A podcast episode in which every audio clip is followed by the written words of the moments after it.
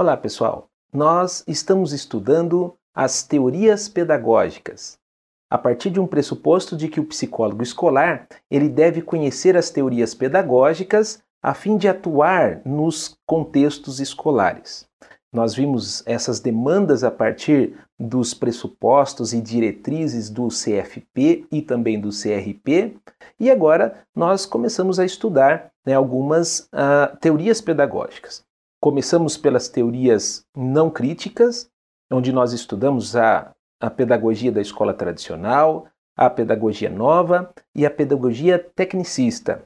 Depois nós estudamos um pouco as teorias é, crítico-reprodutivistas, é, cujas características é, embasam sempre na visão de que a escola iria reproduzir o um modelo de produção capitalista, e o que ela ensinaria para os seus alunos, principalmente os alunos da classe trabalhadora, seria um ensino uh, pautado em conteúdos alienantes e que nada produziria de desenvolvimento para os alunos. Bom, depois nós estudamos na aula passada uh, as teorias do aprender-aprender, as pedagogias do aprender-aprender, onde nós estudamos quatro posicionamentos valorativos contidos no lema aprender-aprender. O primeiro dele, o primeiro desses quatro posicionamentos, é que seria melhor que o aluno aprendesse sozinho do que aprendesse a partir da ajuda de alguém e da transmissão de conhecimento por outra pessoa.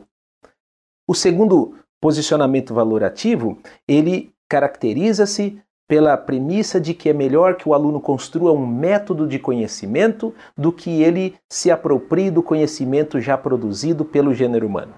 O terceiro posicionamento valorativo, contido nas pedagogias do aprender a aprender, diz respeito à premissa de que é melhor que a escola ensine pautada nos interesses do aluno do que no currículo estabelecido pelo contexto escolar. E por último, que o aluno tenha um poder de adaptação a partir inclusive do pensamento da obsolescência do conteúdo, a obsolescência do, do valor e da valorização do conteúdo escolar e do conteúdo produzido pela humanidade. Então, com essa premissa, com esse pressuposto, é, defende-se de que defende a ideia de que o aluno precisa então estar sempre em poder, com um poder, uma capacidade ou uma competência de autoadaptação diante das rápidas mudanças que há no nossa, na nossa sociedade e também no conhecimento. Na aula de hoje, nós vamos falar sobre a pedagogia histórico-crítica. É uma pedagogia crítica, porém não reprodutivista. É uma pedagogia que vem defender a escola pública, vem defender a qualidade da escola pública a partir da transmissão dos conhecimentos sistematizados.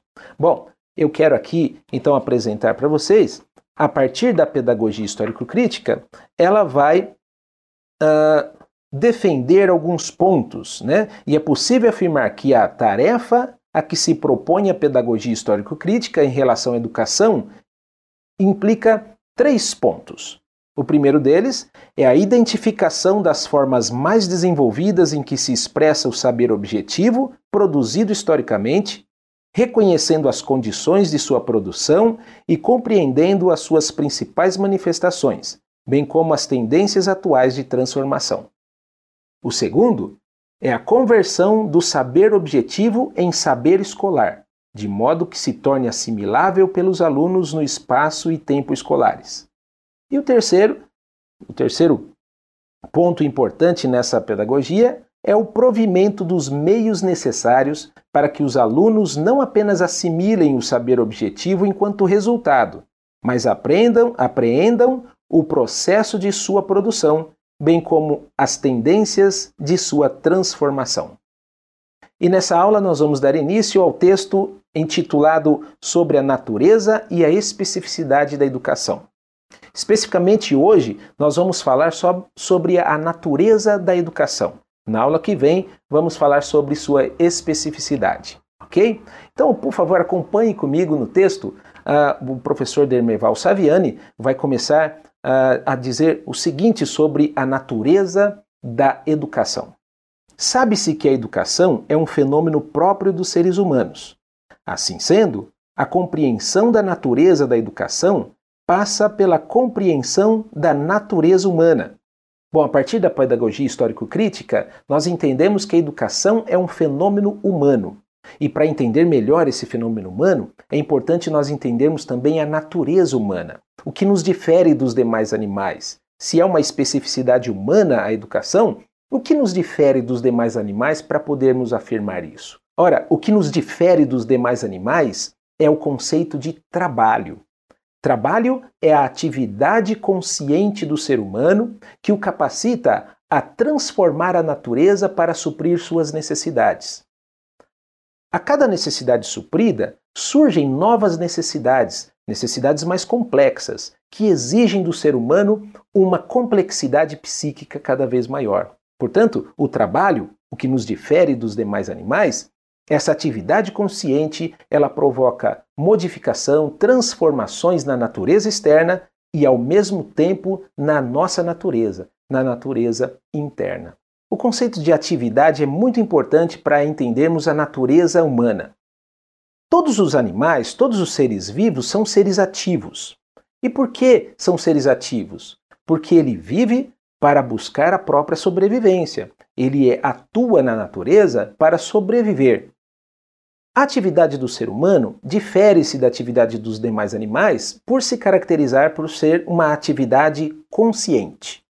A atividade consciente, então, ela se separa, ela se difere das atividades dos demais animais, porque é uma atividade que ela vai gerar no ser humano uma capacidade de transformação, de transformar a natureza e não apenas adaptar-se a ela. Portanto, três características diferem a atividade consciente do ser humano das atividades adaptativas dos demais animais. A primeira dessas características é que a atividade consciente do ser humano não é regida apenas por necessidades biológicas, mas, sobretudo, necessidades culturais, necessidades superiores. Ora, é importante sabermos que todos nós, todos os animais, eles atuam na natureza, atuam no mundo para suprir necessidades biológicas.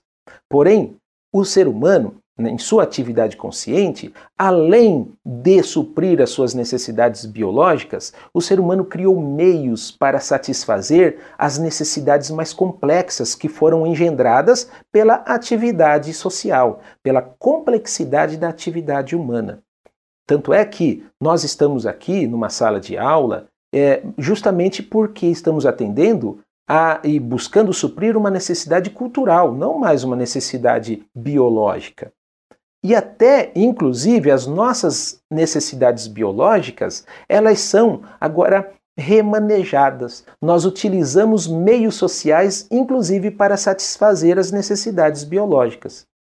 A necessidade de fome, por exemplo, a necessidade de alimentação, nós não vamos, tá, como um, um felino, por exemplo, ah, diante de uma presa, abocanhá-la com as nossas unhas e dentes. Não, nós trabalhamos, nós ganhamos esse estipêndio, nosso dinheiro, e nós vamos, por exemplo, ao açougue, compramos essa carne, temperamos essa carne, preparamos a mesa, assamos essa carne e comemos com garfo e faca, com talheres. Ora, note que a nossa atividade social, inclusive, ela modifica a maneira pelo qual nós vamos suprir as próprias necessidades sociais. Isso desde da mais tenra idade, a criança vai se apropriando das formas complexas de comportamento e também entrando nessa complexidade psíquica, é, se objetivando a partir dessa complexidade psíquica humana.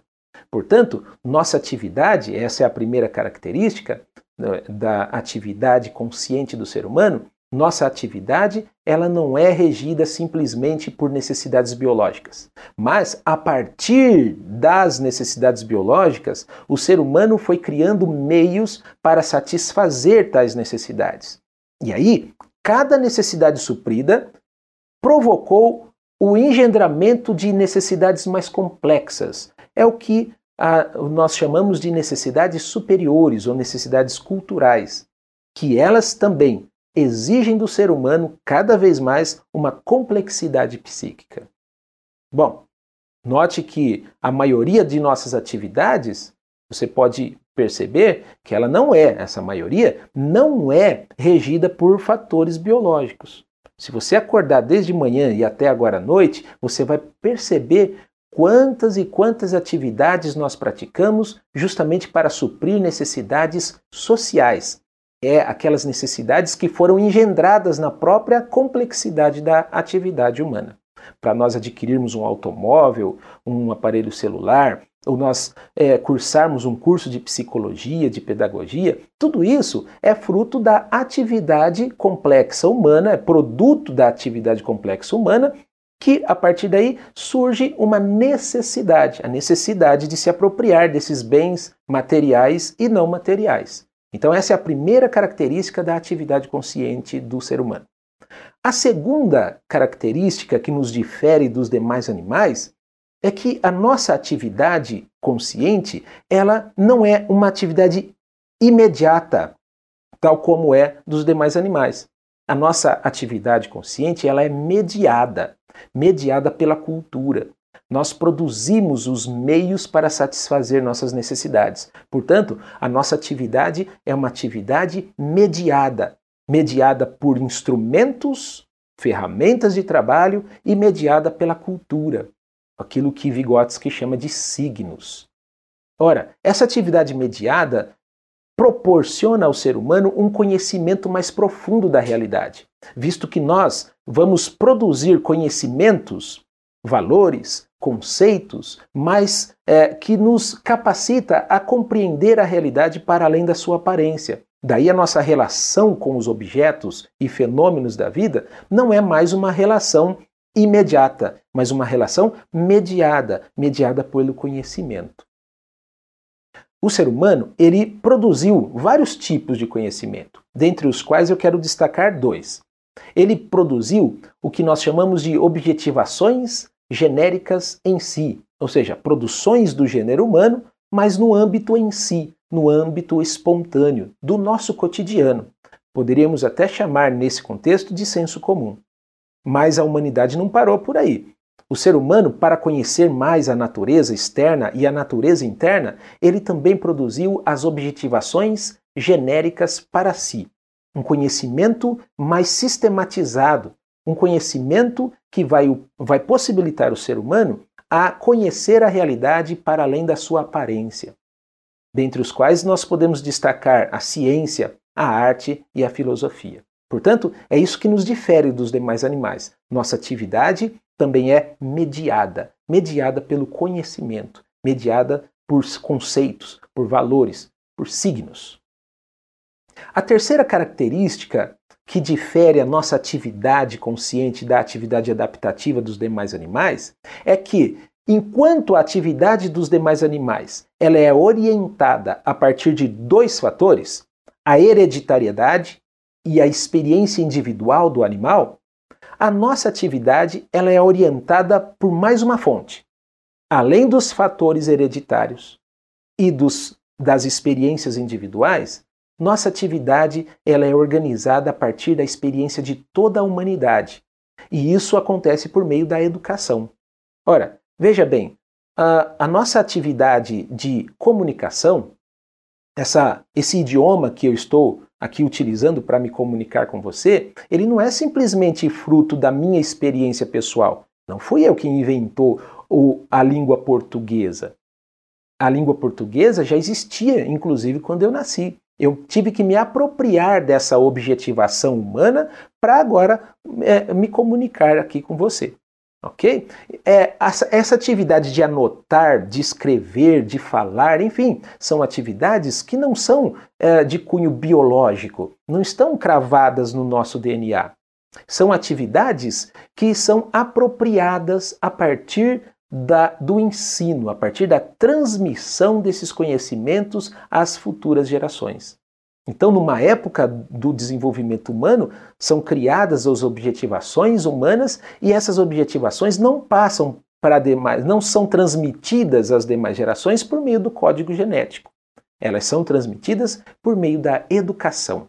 É daí que Saviani vai defender que a educação é um fenômeno humano, um fenômeno especificamente humano, que a partir dela os, as demais gerações também vão se humanizando. Daí o papel primordial da educação na humanização do indivíduo. Por que humanização? Porque a partir do conhecimento que foi produzido e que é produzido pelo gênero humano, esse conhecimento objetiva, provoca em nós uh, funções psíquicas especificamente humanas, como o domínio da atenção, a memória lógica, o pensamento abstrato, o pensamento por conceitos.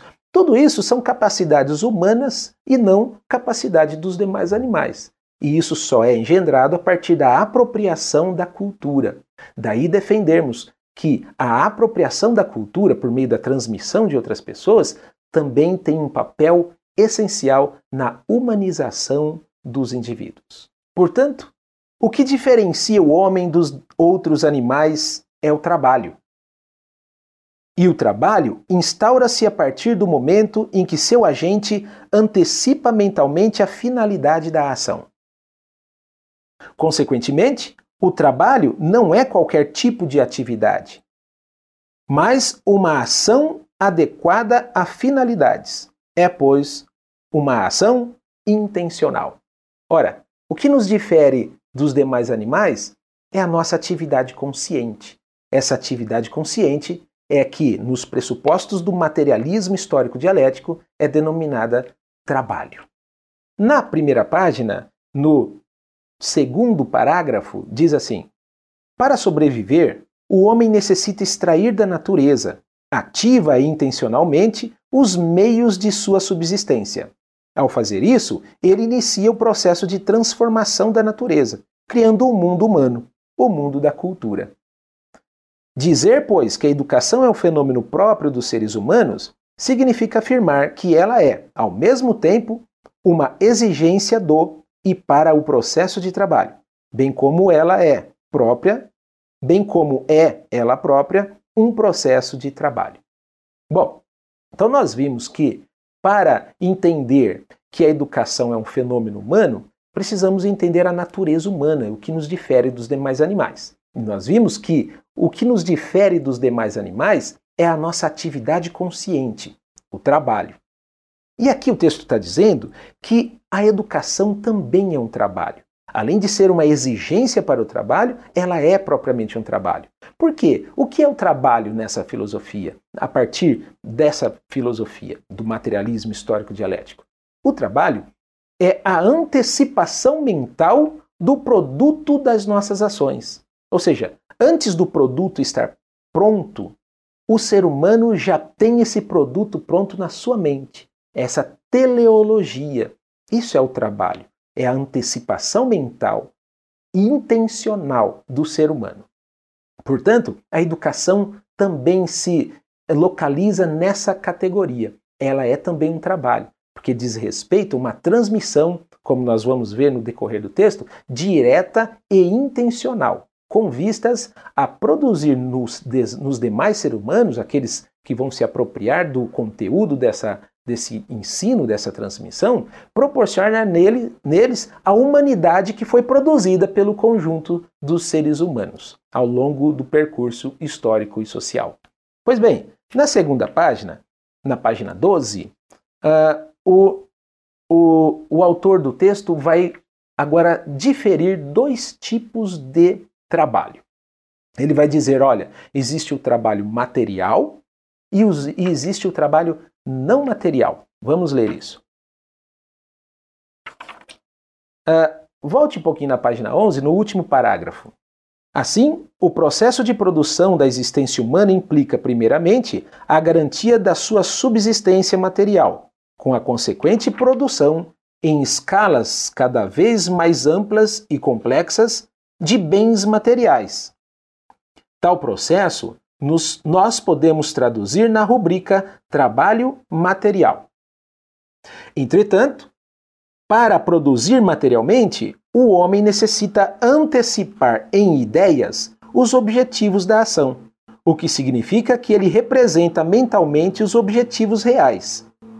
Essa representação inclui o aspecto de conhecimento das propriedades do mundo real, a ciência, de valorização, ética, e de simbolização, as artes. Tais aspectos, na medida em que são objetos de preocupação explícita e direta, abrem a perspectiva de uma outra categoria de produção, que pode ser traduzida pela rubrica trabalho não material. Trata-se aqui da produção de ideias, conceitos, valores, símbolos, hábitos, atitudes, habilidades. Numa palavra, trata-se da produção do saber, seja do saber sobre a natureza, seja do saber sobre a cultura, isto é, o conjunto da produção humana. Olha o que o texto está aqui a falar. Além da categoria trabalho material, existe também a categoria trabalho não material, que diz respeito aos conhecimentos necessários, inclusive para a efetivação do trabalho material. Por exemplo, eu tenho aqui um aparelho celular. Isso aqui é um produto de um trabalho material. É um trabalho material. Mas, no entanto, para se chegar à produção desse objeto, foi também necessário conhecimentos, ideias, saberes, conceitos para que isso aqui fosse efetivado. Essa produção de ideias, de conhecimentos para que um trabalho material seja uh, efetivado é o que nós chamamos de trabalho não material. Portanto, eu repito, trabalho não material diz respeito à produção de conceitos, de saberes, de valores, de símbolos. Ou seja, diz respeito à produção dos saberes necessários para a produção material. E a educação entra justamente aí. Educação é um trabalho não material que diz respeito à produção desses valores, desses conhecimentos, para que o trabalho material possa ser realizado com mais profundidade, com mais efetividade. Além disso, a educação diz respeito à transmissão desses valores. Não adianta só ter esses valores. É, é necessário que esses conhecimentos, esses conceitos também sejam transmitidos. Daí a especificidade da educação, que é assunto da nossa próxima aula. Bom, se nós entendemos que a educação é um trabalho não material, que diz respeito à construção, à produção de saberes, de conhecimentos, é importante nós entendermos que existem dois tipos de trabalho não material. O primeiro deles é aquele que o produto se separa do produtor e leva um período longo para ser consumido. Esse é um primeiro tipo de trabalho não material. Vou dar um exemplo eu escrevo um livro. Então, o livro é um produto, né, o, o conteúdo do livro é um produto de um trabalho não material. Mas esse livro agora, esse produto, se separa de mim, o produtor, e vai para o, a, os processos editoriais. E depois de um longo período de tempo, ele vai ser comercializado, ou seja, ele vai ser consumido por aqueles que comprarem esse livro. Esse é um primeiro tipo de trabalho não material. Mas existe um outro tipo de trabalho não material. É aquele onde o produto não se separa do produtor. E ao mesmo tempo que esse produto está sendo produzido, ele está sendo consumido pelos seus alunos, pelas pessoas. Um exemplo é a aula. Uma aula, o professor está produzindo um conteúdo, e aí esse conteúdo, ao mesmo tempo que está sendo produzido, ele está sendo consumido pelo aluno. Não é o caso dessa aula aqui de hoje. Essa aula de hoje é o primeiro tipo. É o tipo de trabalho não material que diz respeito a o produto se distancia do produtor e depois é consumido. Sabe por quê? Eu estou gravando aqui. Daqui a pouco eu vou editar algumas coisas, vou ver se dá tempo de tirar alguns erros, enfim, vou colocar no, no editor para enviar para você o link desse vídeo. Ou seja, houve um período de tempo onde esse produto, a aula, se separa do produtor para você consumi-lo. Mas existe um outro tipo, que, por exemplo, vai ser semana que vem. Semana que vem teremos uma aula presencial. Ao mesmo tempo que eu produzir o conteúdo, você estará consumindo esse conteúdo ok? Então esses são os dois tipos de trabalho não material. De acordo com Saviani, na sala de aula, então, seria esse, esse segundo tipo de trabalho não material o mais indicado. Não é o caso de hoje, como eu estou falando, que aqui esse produto vai ser. Eu estou produzindo agora esse produto, mas ele vai ser consumido não no momento que ele é produzido. Daqui a pouquinho você vai uh, se apropriar desse conteúdo, ok? Então, precisamos resumir algumas coisas aqui que nós vimos nessa aula aqui, ok? A natureza da educação. A educação, portanto, é um trabalho. A natureza da educação diz respeito a que ele é um fenômeno, ela é, a educação é um fenômeno humano. E para conhecer melhor esse fenômeno humano, é importante a gente entender a natureza dos seres humanos. Daí que nós vimos que os seres humanos se diferem dos demais animais por causa do trabalho. E vimos também que esse trabalho, essa atividade consciente, difere-se da atividade dos demais animais por ser uma atividade que é mediada, por ser uma atividade que é orientada por necessidades não apenas biológicas, mas necessidades sociais, e é uma atividade organizada também pela construção dos conhecimentos de toda a humanidade, e não somente por dados hereditários e experiências é, pessoais. Nós também vimos que a educação é um trabalho não material, um trabalho não material que diz respeito à produção de valores, de símbolos, de conhecimentos, e esses conhecimentos é muito importante que eles sejam transmitidos às demais gerações. Essa é a especificidade da educação. Na aula que vem, vamos falar sobre isso. Na aula que vem, vamos falar que a pedagogia histórico-crítica ela defende que esses conhecimentos produzidos pelo trabalho não material, a educação, eles devem ser transmitidos às demais gerações. Eles devem ser transmitidos de forma ideal para as demais gerações. Por isso que nós vamos ver pelo menos dois pontos na aula que vem. Nós vamos ver que para que esse conteúdo seja transmitido, a gente precisa entender como ensinar.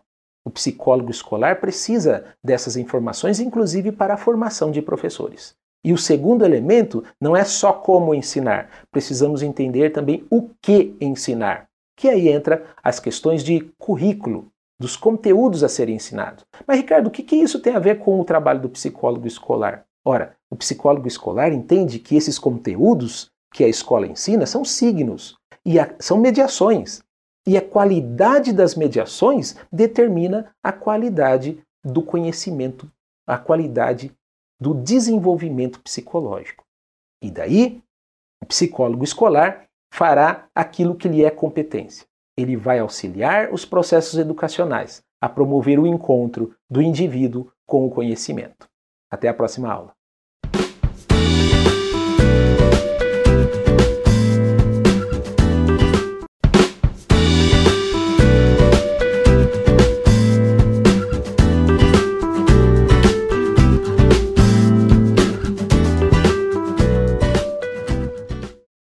Na aula de hoje, nós vamos falar sobre a pedagogia histórico-crítica. É uma pedagogia crítica, porém não reprodutivista. É uma pedagogia que vem defender a escola pública, vem defender a qualidade da escola pública a partir da transmissão dos conhecimentos sistematizados. Bom, eu quero aqui então apresentar para vocês, a partir da pedagogia histórico-crítica, ela vai defender alguns pontos, e é possível afirmar que a tarefa a que se propõe a pedagogia histórico-crítica em relação à educação implica três pontos. O primeiro deles é a identificação das formas mais desenvolvidas em que se expressa o saber objetivo produzido historicamente, reconhecendo as condições de sua produção e compreendendo as suas principais manifestações, bem como as tendências atuais de transformação. O segundo é a conversão do saber objetivo em saber escolar, de modo que se torne assimilável pelos alunos no espaço e tempo escolares. E o terceiro é o provimento dos meios necessários para que os alunos não apenas assimilem o saber objetivo enquanto resultado, mas aprendam, apreendam o processo de sua produção, bem como as tendências de sua transformação. E nessa aula nós vamos dar início ao texto intitulado Sobre a Natureza e a Especificidade da Educação. Especificamente hoje, nós vamos falar sobre a natureza da educação. Na aula que vem, vamos falar sobre sua especificidade, ok? Então, por favor, acompanhe comigo no texto. Uh, o professor Dermeval Saviani vai começar uh, a dizer o seguinte sobre a natureza da educação. Sabe-se que a educação é um fenômeno próprio dos seres humanos. Assim sendo, a compreensão da natureza da educação passa pela compreensão da natureza humana. Bom, primeiro nós temos que compreender, a partir dos pressupostos da pedagogia histórico-crítica, que a educação é um fenômeno humano. E para entender melhor esse fenômeno humano, é importante nós entendermos também a natureza humana, o que nos difere dos demais animais. Se é uma especificidade humana a educação, o que nos difere dos demais animais para podermos afirmar isso? Ora, o que nos difere dos demais animais é o conceito de trabalho. Trabalho é a atividade consciente do ser humano que o capacita a transformar a natureza para suprir suas necessidades. A cada necessidade suprida, surgem novas necessidades, necessidades mais complexas, que exigem do ser humano uma complexidade psíquica cada vez maior. Portanto, o trabalho, o que nos difere dos demais animais, essa atividade consciente, ela provoca modificação, transformações na natureza externa e ao mesmo tempo na nossa natureza, na natureza interna. O conceito de atividade é muito importante para entendermos a natureza humana. Todos os animais, todos os seres vivos são seres ativos. E por que são seres ativos? Porque ele vive para buscar a própria sobrevivência. Ele atua na natureza para sobreviver. A atividade do ser humano difere-se da atividade dos demais animais por se caracterizar por ser uma atividade consciente. A atividade consciente, então, ela se separa, ela se difere das atividades dos demais animais, porque é uma atividade que ela vai gerar no ser humano uma capacidade de transformação, de transformar a natureza e não apenas adaptar-se a ela. Portanto, três características difere a atividade consciente do ser humano das atividades adaptativas dos demais animais.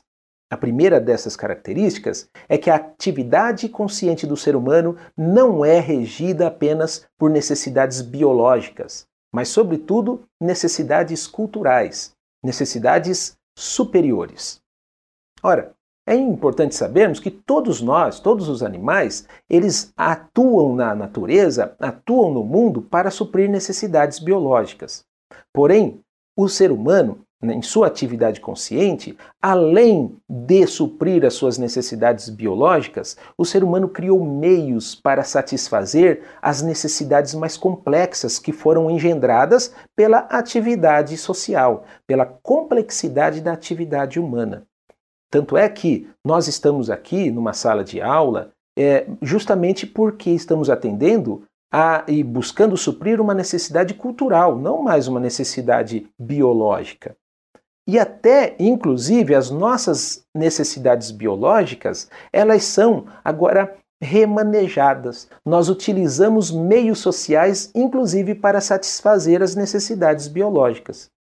A necessidade de fome, por exemplo, a necessidade de alimentação, nós não vamos, tá, como um, um felino, por exemplo, ah, diante de uma presa, abocanhá-la com as nossas unhas e dentes. Não, nós trabalhamos, nós ganhamos esse estipêndio, nosso dinheiro, e nós vamos, por exemplo, ao açougue, compramos essa carne, temperamos essa carne, preparamos a mesa, assamos essa carne e comemos com garfo e faca, com talheres. Ora, note que a nossa atividade social, inclusive, ela modifica a maneira pelo qual nós vamos suprir as próprias necessidades sociais. Isso desde da mais tenra idade, a criança vai se apropriando das formas complexas de comportamento e também entrando nessa complexidade psíquica, é, se objetivando a partir dessa complexidade psíquica humana.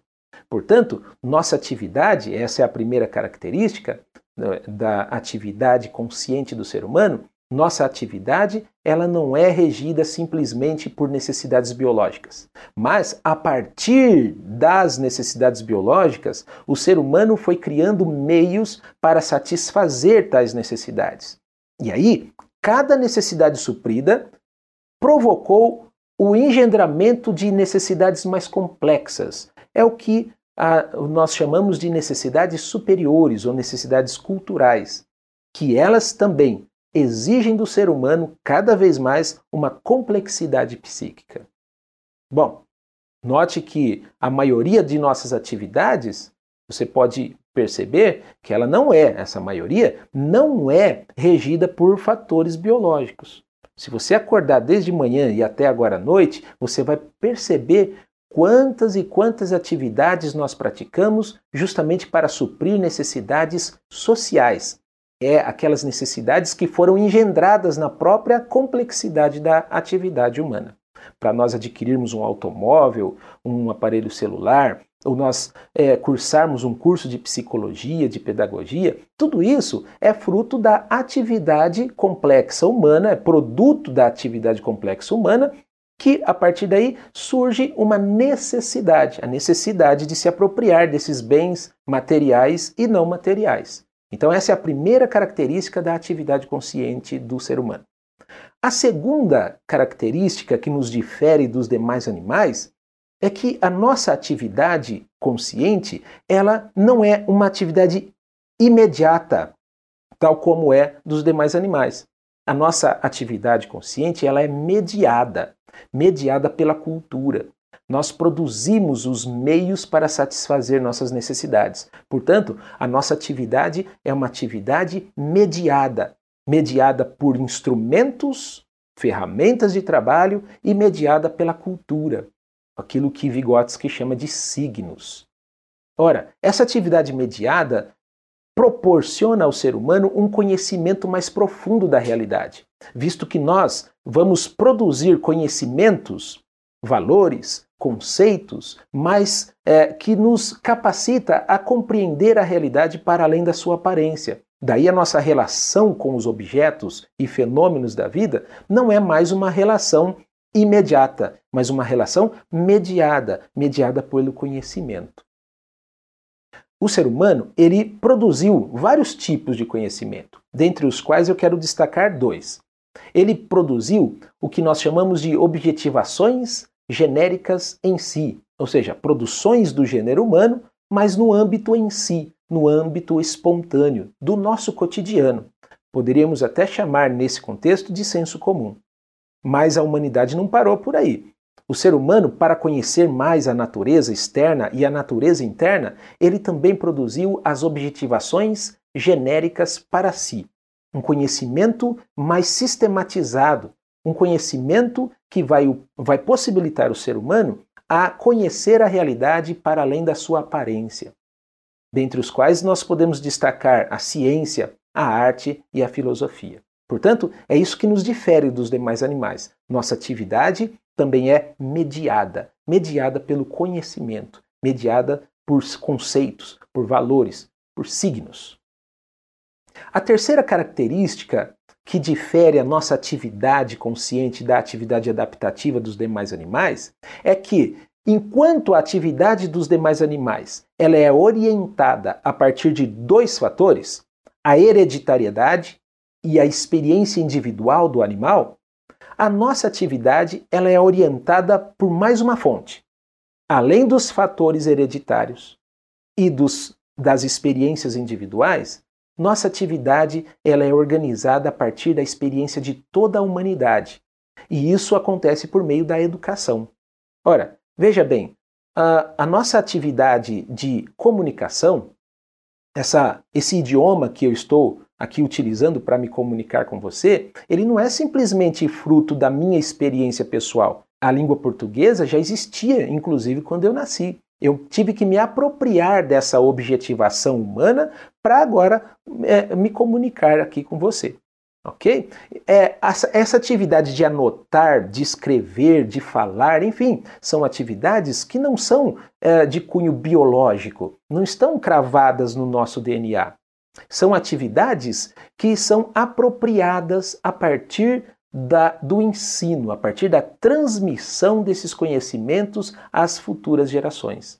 Então, numa época do desenvolvimento humano, são criadas as objetivações humanas e essas objetivações não passam para demais, não são transmitidas às demais gerações por meio do código genético.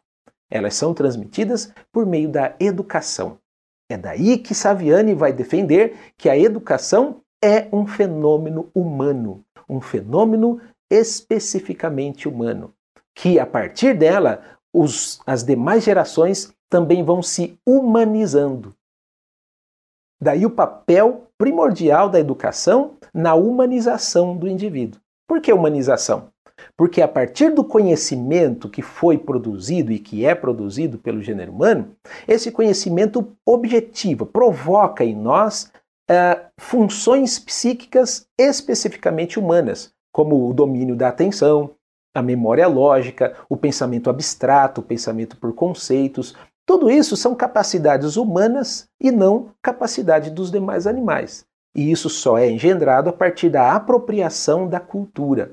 Daí defendermos que a apropriação da cultura por meio da transmissão de outras pessoas também tem um papel essencial na humanização dos indivíduos. Portanto, o que diferencia o homem dos outros animais é o trabalho. E o trabalho instaura-se a partir do momento em que seu agente antecipa mentalmente a finalidade da ação. Consequentemente, o trabalho não é qualquer tipo de atividade, mas uma ação adequada a finalidades. É, pois, uma ação intencional. Ora, o que nos difere dos demais animais é a nossa atividade consciente. Essa atividade consciente é que, nos pressupostos do materialismo histórico dialético, é denominada trabalho. Para sobreviver, o homem necessita extrair da natureza, ativa intencionalmente, os meios de sua subsistência. Ao fazer isso, ele inicia o processo de transformação da natureza, criando um mundo humano, o mundo da cultura.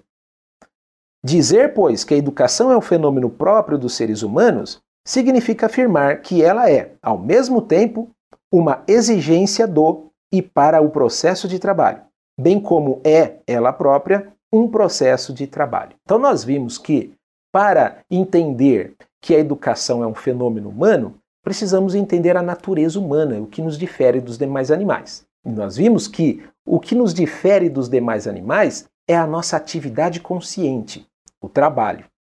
E aqui o texto está dizendo que a educação também é um trabalho. Além de ser uma exigência para o trabalho, ela é propriamente um trabalho. Por quê? O que é o trabalho nessa filosofia? A partir dessa filosofia do materialismo histórico dialético.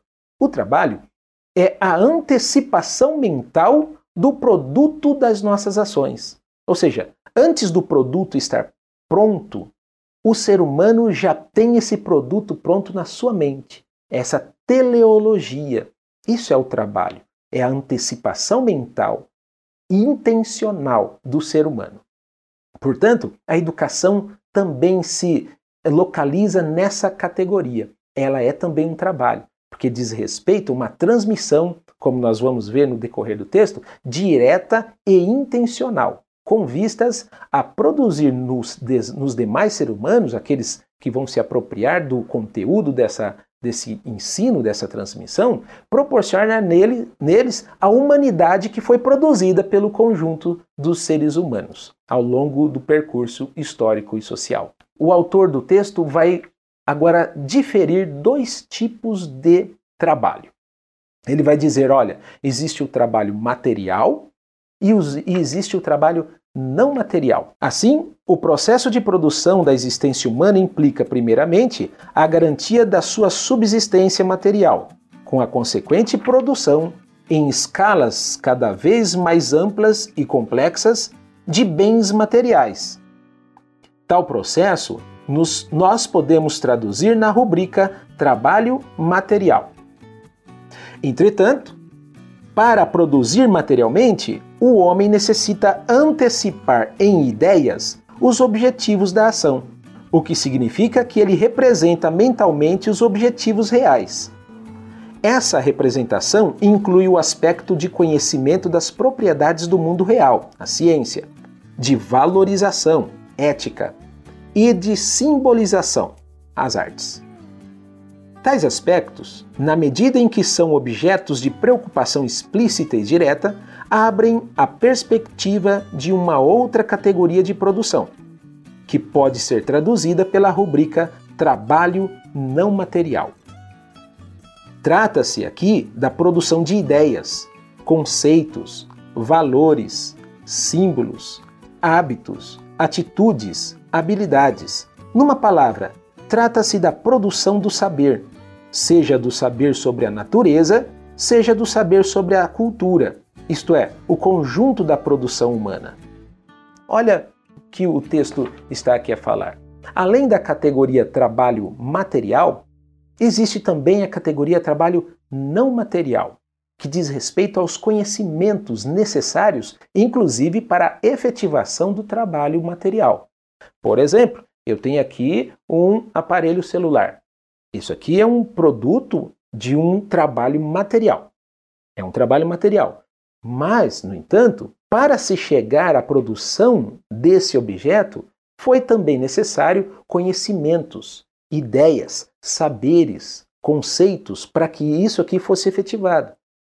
Essa produção de ideias, de conhecimentos para que um trabalho material seja é, efetivado é o que nós chamamos de trabalho não material. Portanto, eu repito, trabalho não material diz respeito à produção de conceitos, de saberes, de valores, de símbolos, ou seja, diz respeito à produção dos saberes necessários para a produção material. E a educação entra justamente aí. Educação é um trabalho não material que diz respeito à produção desses valores, desses conhecimentos, para que o trabalho material possa ser realizado com mais profundidade, com mais efetividade. Além disso, a educação diz respeito à transmissão desses valores. Não adianta só ter esses valores. É, é, necessário que esses conhecimentos, esses conceitos também sejam transmitidos. Daí a especificidade da educação, que é assunto da nossa próxima aula. Bom, se nós entendemos que a educação é um trabalho não material, que diz respeito à construção a produção de saberes, de conhecimentos, é importante nós entendermos que existem dois tipos de trabalho não material. O primeiro deles é aquele que o produto se separa do produtor e leva um período longo para ser consumido. Esse é um primeiro tipo de trabalho não material. Vou dar um exemplo. Eu escrevo um livro. Então, o livro é um produto, né, o, o conteúdo do livro é um produto de um trabalho não material. Mas esse livro agora, esse produto, se separa de mim, o produtor, e vai para o, a, os processos editoriais. E depois de um longo período de tempo, ele vai ser comercializado, ou seja, ele vai ser consumido por aqueles que comprarem esse livro. Esse é um primeiro tipo de trabalho não material. Mas existe um outro tipo de trabalho não material, é aquele onde o produto não se separa do produtor. E ao mesmo tempo que esse produto está sendo produzido, ele está sendo consumido pelos seus alunos, pelas pessoas. Um exemplo é a aula. Uma aula, o professor está produzindo um conteúdo, e aí esse conteúdo, ao mesmo tempo que está sendo produzido, ele está sendo consumido pelo aluno. Não é o caso dessa aula aqui de hoje. Essa aula de hoje é o primeiro tipo. É o tipo de trabalho não material que diz respeito a o produto se distancia do produtor e depois é consumido. Sabe por quê? Eu estou gravando aqui. Daqui a pouco eu vou editar algumas coisas. Enfim, vou colocar no, editor para enviar para você o link desse vídeo. Ou seja, houve um período de tempo onde esse produto, a aula, se separa do produtor para você consumi-lo. Então, esses são os dois tipos de trabalho não material. Precisamos resumir algumas coisas aqui que nós vimos nessa aula aqui. ok? A natureza da educação. A educação, portanto, é um trabalho. A natureza da educação diz respeito a que ele é um fenômeno, ela é, a educação é um fenômeno humano. E para conhecer melhor esse fenômeno humano, é importante a gente entender a natureza dos seres humanos.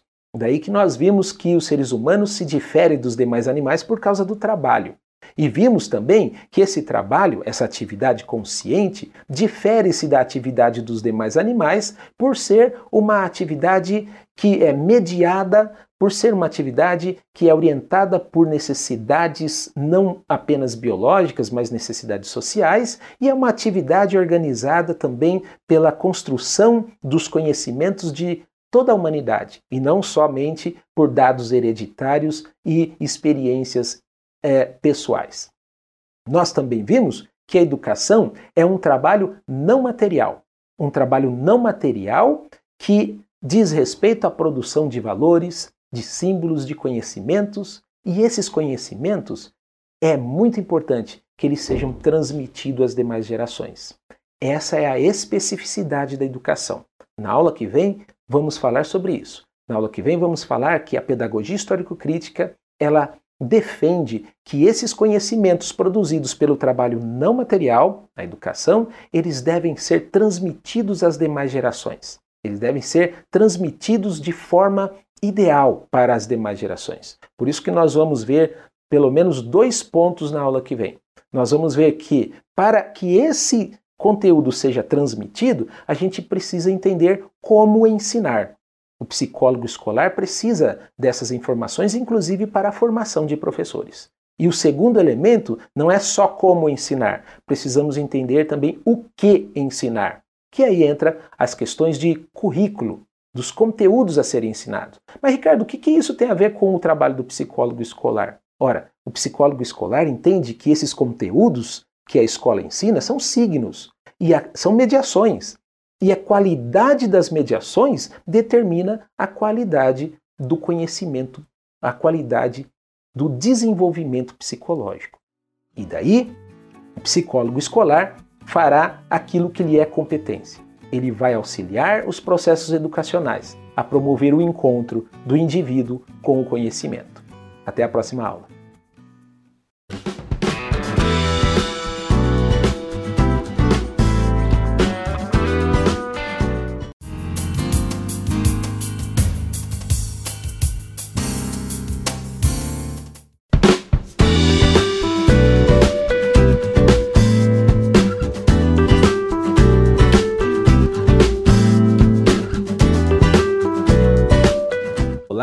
Aula de hoje nós falaremos sobre a especificidade da educação. Na aula passada falamos sobre a natureza da educação e a definimos, tal como faz o professor Dermeval Saviani, como um trabalho não material, que diz respeito à produção de valores, de ideias, de saberes e que importa que tais elementos sejam transmitidos às demais gerações. E neste contexto que falaremos sobre a especificidade da educação escolar. Segundo o autor, portanto, o que não é garantido pela natureza tem que ser produzido historicamente pelos homens, e aí se inclui os próprios homens. Podemos, pois, dizer que a natureza humana não é dada ao homem, mas é por ele produzida sobre a base da natureza biofísica. Consequentemente, o trabalho educativo é o ato de produzir, direta e intencionalmente, em cada indivíduo singular, a humanidade que é produzida histórica e coletivamente pelo conjunto dos homens. Assim, o objeto da educação diz respeito, de um lado, à identificação dos elementos culturais que precisam ser assimilados pelos indivíduos da espécie humana para que eles se tornem humanos. E, de outro lado e concomitantemente, a descoberta das formas mais adequadas para atingir esse objetivo. Bom, nesse contexto, então, existem dois elementos importantes aqui que nós precisamos conversar. De um lado, o que ensinar, e por outro lado, como ensinar. Bom, então eu quero começar neste primeiro ponto. Esse primeiro elemento, o que ensinar, diz respeito à identificação dos elementos culturais que precisam ser assimilados. Trata-se de distinguir entre o essencial e o acidental, o principal e o secundário o fundamental e o acessório. Aqui me parece de grande importância em pedagogia a noção de clássico. Ora, então nesse ponto, o professor Dermerval Saviani vai defender que a escola deveria transmitir o clássico. E o clássico na educação diz respeito aos saberes sistematizados, aos conteúdos escolares mais elaborados, mais desenvolvidos na área da ciência, da arte e da filosofia. E é nesse contexto que eu quero aqui trazer, de acordo com o autor, três palavras que os gregos utilizam para se referirem ao conhecimento. O primeiro é o conhecimento doxa. Doxa diz respeito ao conhecimento do senso comum, ao conhecimento dos contos, aquele conhecimento que vai passando de pai para filho, mas sem nenhuma comprovação científica da sua veracidade. A outra palavra utilizada entre os gregos para se referir ao conhecimento diz respeito à Sofia. Sofia diz respeito ao conhecimento que é transmitido às demais gerações, porém um conhecimento fruto da experiência da vida, onde os mais velhos é quem deveriam ensinar os mais novos. E por último, a terceira palavra é episteme. Episteme significa um conhecimento sistematizado um conhecimento mais trabalhado, mais desenvolvido nas áreas do conhecimento específico da humanidade, com vistas a conhecer a realidade para além da sua aparência. Ora, e o que justifica a escola?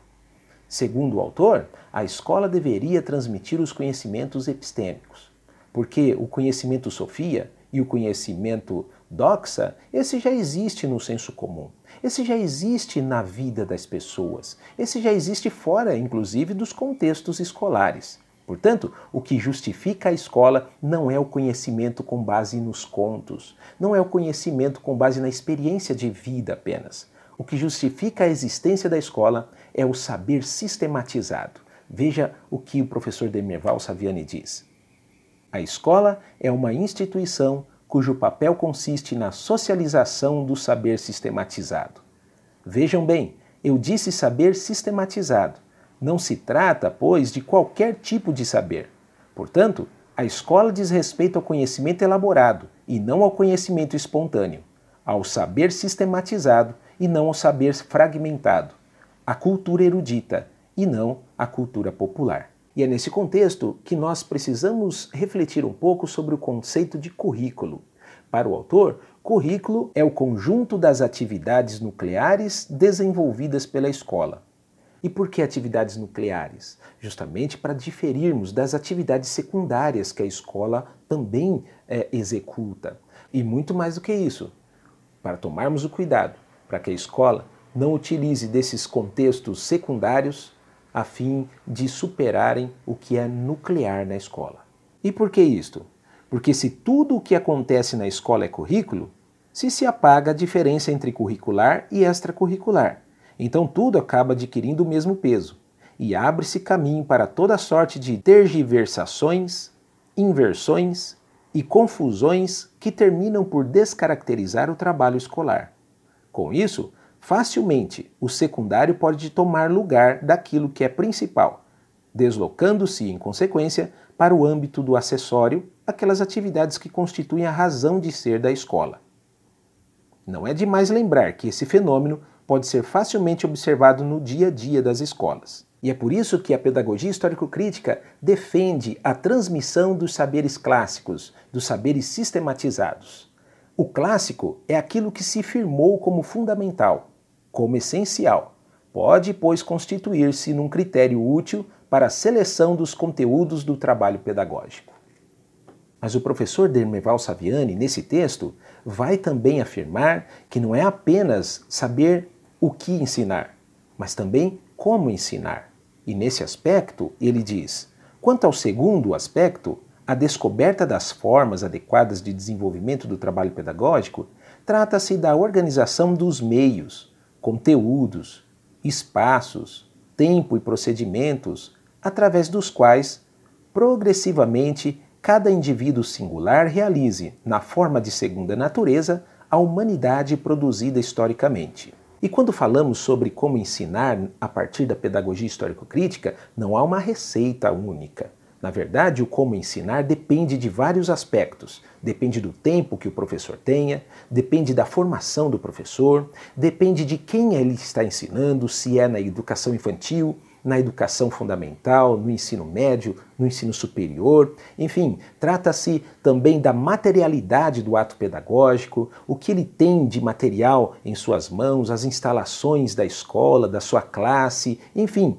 trata-se de vários fatores que nós precisamos analisar em cada contexto. Mas uma coisa é certa: o clássico na educação, no que diz respeito do como ensinar, é a transmissão do conhecimento. Ora, clássico na escola é a transmissão, assimilação do saber sistematizado. Este é o fim a atingir. E é aí que cabe encontrar a fonte natural para elaborar os métodos e as formas de organização do conjunto das atividades da escola, isto é, do currículo. Assim, não basta apenas o saber sistematizado também precisamos discutir como viabilizar esse conhecimento. Cabe aqui mais um conceito que o professor Dermeval Saviani utiliza, que é o conceito de saber escolar. Isso implica dosá-lo e sequenciá-lo de modo que a criança passe gradativamente do seu não domínio ao seu domínio. Ora, o saber dosado e sequenciado para efeitos de sua transmissão assimilação no espaço escolar, ao longo de um tempo determinado, é o que nós convencionamos chamar de saber escolar. Transmitir o conhecimento sistematizado, portanto, não é algo da escola tradicional, é algo clássico na educação. E aí, o professor Demerval Saviani também vai afirmar. A partir daí, a escola nova tendeu a classificar toda a transmissão de conteúdo como mecânico e todo mecanismo como anticriativo, assim como todo automatismo como negação da liberdade. Entretanto, é importante nós reconhecermos que o automatismo é condição para a criatividade, é condição para a liberdade.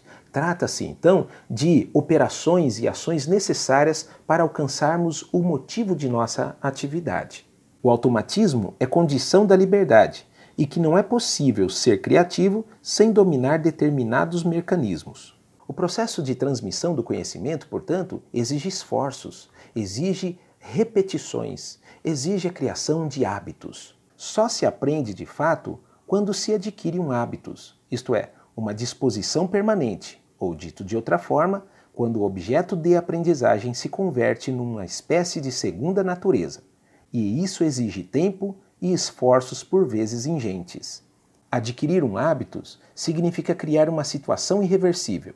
Para isso, porém, é preciso ter insistência e persistência, é necessário repetir muitas vezes determinados atos até que eles se fixem. Não é, pois, por acaso, que a duração da escola primária é fixada em todos os países em pelo menos quatro anos. Isso indica que esse tempo é o mínimo indispensável. Pode-se chegar a conseguir decifrar a escrita, a reconhecer os códigos em um ano, assim como, com algumas lições práticas, será possível dirigir um automóvel.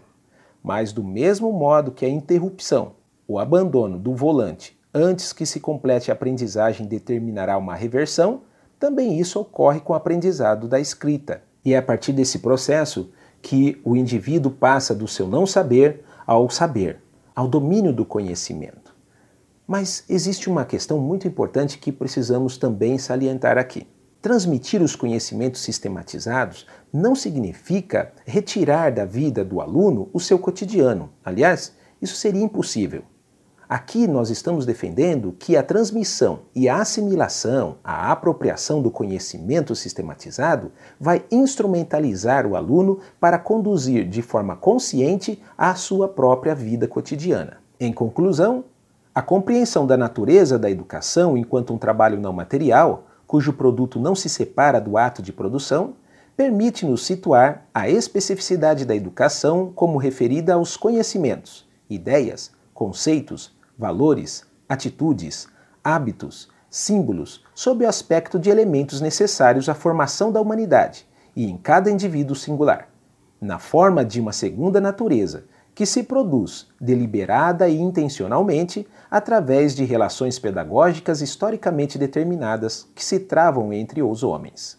A partir daí, se abre também a perspectiva da especificidade dos estudos pedagógicos, ciência da educação, que, diferentemente das ciências da natureza, preocupadas com a identificação dos fenômenos naturais, e das ciências humanas, preocupadas com a identificação dos fenômenos culturais, preocupa-se com a identificação dos elementos naturais e culturais necessários à constituição da humanidade, em cada ser humano, e a descoberta das formas adequadas para se atingir esse objetivo. Bom, aqui nós encerramos então essa reflexão sobre a natureza e a especificidade da educação. Até a próxima aula.